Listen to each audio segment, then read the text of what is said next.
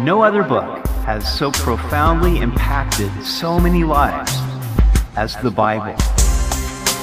Welcome to Simply the Bible, the Through the Bible teaching program of Pastor Daryl Zachman of Calvary Chapel, Treasure Valley. Today we'll see the amazing way God feeds the great multitude of the children of Israel in the middle of the desert. We hope you'll join us now as Pastor Daryl continues in Exodus chapter 16 on Simply the Bible.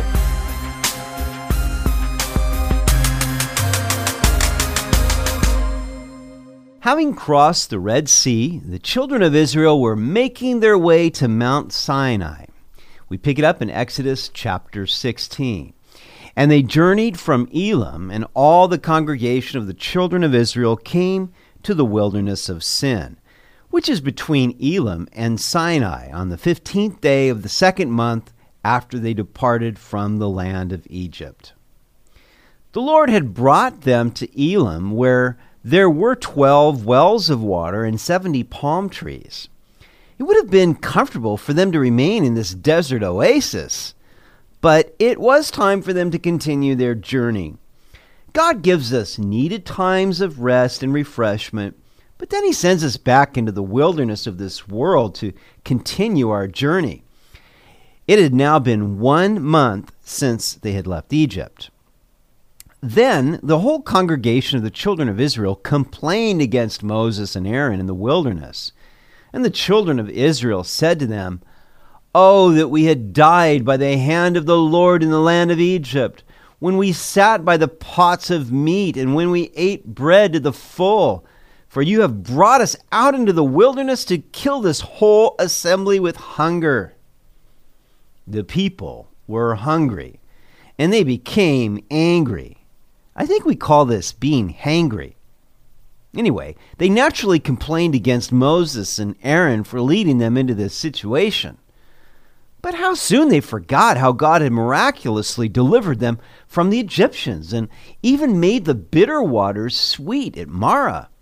Did they really think that Moses had brought them into the wilderness when it was the cloud leading them by day and the pillar of fire by night? But people who are hungry don't think rationally. They longed for Egypt, the pots full of meat and the plentiful bread but somehow they forgot their misery in Egypt. This is how the devil tempts us. When we go through trials, he incites us to long for the good old days of the life of the flesh, while he numbs our memory to its misery. He reminds people of late nights partying, while making them forget the morning after. Discontent and disgruntled people forget the blessings they've already received and then they say harsh things that they don't really mean.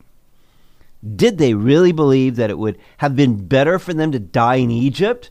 Or that Moses and Aaron had led them into the wilderness to starve them? But in their hostility against God's servants, the people did not realize they were murmuring and complaining against God. For it was God who had led them into this situation. We must remember that when we complain against our situation or against others, we are really complaining against God, who has allowed it.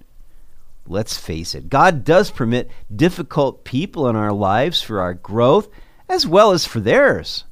Instead of striking out against the people, we ought to ask God, Lord, what would you teach me through this? Verse 4 Then the Lord said to Moses, Behold, I will rain bread from heaven for you, and the people shall go out and gather a certain quota every day, that I may test them whether they will walk in my law or not. And it shall be on the sixth day that they shall prepare what they bring in, and it shall be twice as much as they gather daily. Now the Lord could have rained fire and brimstone upon them for murmuring and complaining, but instead he would rain bread from heaven God was so merciful and patient with their temper tantrums. He pitied them as a father pities his children. When our small children become angry at the slightest provocation, we realize that they are either tired or hungry, and we make allowances for them. Likewise, At this early stage of their wilderness journey, God was patient with his complaining children, even though they were testing him. God would certainly provide for his people all the food that they needed, but he would also use this to test them to see if they would obey simple instructions. The Bible tells us that the commandments of the Lord are not burdensome. Nevertheless, people find them hard to obey because of the sin within. But God would use even the daily supply of bread to discipline his children in keeping his word. In the book of Deuteronomy, Moses would later reflect on this. Deuteronomy 8:3 says, "So he humbled you, allowed you to hunger and fed you with manna which you did not know nor your fathers know, that he might make you to know that man shall not live by bread alone, but man lives by every word that proceeds from the mouth of the Lord." Every bit as important as them feeding on the manna was that they fed on the instructions that God gave concerning the manna. This boiled down to two rules.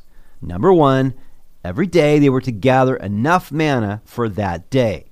And number two, they were to gather twice as much on the sixth day for the Sabbath.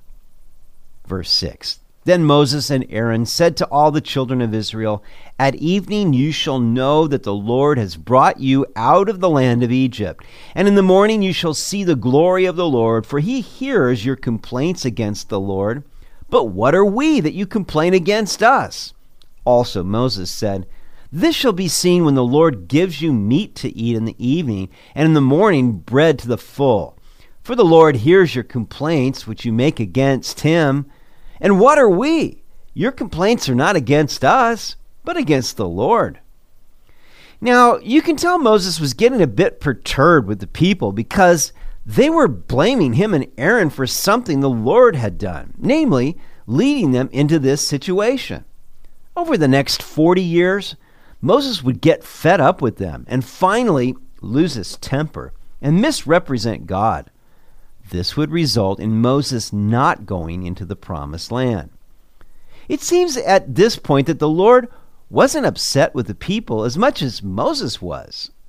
We must all keep vigilant watch over our own attitudes, lest we allow petty frustrations with others to become a foothold for Satan. The Apostle Paul warns us not to let the sun go down on our anger. Verse 9 Then Moses spoke to Aaron Say to all the congregation of the children of Israel, Come near before the Lord, for he has heard your complaints.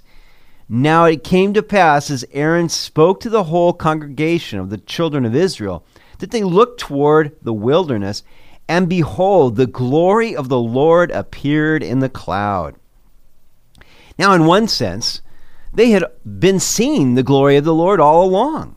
He appeared before them as the cloud by day and the pillar of fire by night. But they had grown accustomed to his presence, so that it wasn't as special as it had been. Now God would have to appear to them in a special manifestation of his glory to get their attention. Likewise, the Lord is always with us. In him we live and move and have our being.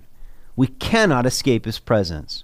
But sometimes we forget that He is with us, leading us, listening to what we say, and watching what we do. And we need the reminder of His glory and power.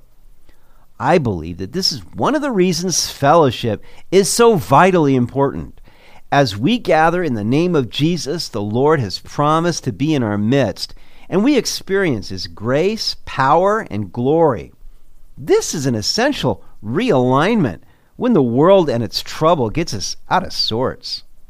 Verse 11 And the Lord spoke to Moses, saying, I have heard the complaints of the children of Israel. Speak to them, saying, At twilight you shall eat meat, and in the morning you shall be filled with bread. And you shall know that I am the Lord your God. So it was that quails came up at evening and covered the camp. And in the morning the dew lay all around the camp. Now, it would have been enough for God to satisfy their hunger with the bread from heaven, but to this, God also added the abundance of quail. Why did he do this? I think it shows that God goes above and beyond what we need to bless us. He is merciful toward us. While he allows times of deprivation to test us, he also brings times of plenty for our enjoyment. And when the layer of dew lifted, there on the surface of the wilderness was a small round substance as fine as frost on the ground. So when the children of Israel saw it, they said to one another, What is it? For they did not know what it was. And Moses said to them, This is the bread which the Lord has given you to eat. This is the thing which the Lord has commanded. Let every man gather it according to each one's need one omer for each person, according to the number of persons. Let every man take for those who are in his tent. One of our grandsons is in the stage where he points to things and says, What's that? This is what I think of when I think of the children of Israel looking at this white, round substance that fell from heaven and sat on the dew. What is it? They said. And that is what manna means. What is it? Now, this was bread from heaven, and each person would collect one omer, which is six pints, each day. It has been estimated that to supply this much manna for two million people daily would have required four freight trains of 60 cars each. Now, there is a beautiful picture of Christ in this. In John's Gospel, chapter 6, after Jesus had fed the 5,000, the people said to him, Our fathers ate the manna in the desert, as it is written, He gave them bread from heaven to eat. Then Jesus said to them, Most assuredly, I say to you, Moses did not give you the bread from heaven, but my Father gives you the true bread from heaven. For the bread of God is he who comes down from heaven and gives life to the world. Then they said to him, Lord, Give us this bread always. And Jesus said to them, I am the bread of life. He who comes to me shall never hunger, and he who believes in me shall never thirst. Jesus is the true bread from heaven given to us by the Father. As the manna gave life to the children of Israel in the desert, so Jesus gives life to the world as anyone in the camp could freely partake of the manna. So anyone in the world who is willing may freely partake of Christ. The manna satisfied them physically, but Jesus satisfies us spiritually. He is the bread of life, and if we will feed on Him and on His Word, then we will never hunger. That is why it is vitally important for us to feed on Jesus daily by gathering His Word and chewing on it. It is life to us. So if you're listening today, this is just one of many ways to get your daily dose. You've been listening to Simply the Bible, the Through the Bible teaching program of Pastor Daryl Zachman of Calvary Chapel, Treasure Valley. For more information about our church, please visit our website at calvarytv.org. To listen to other episodes, go to 941thevoice.com or check out our iTunes podcast.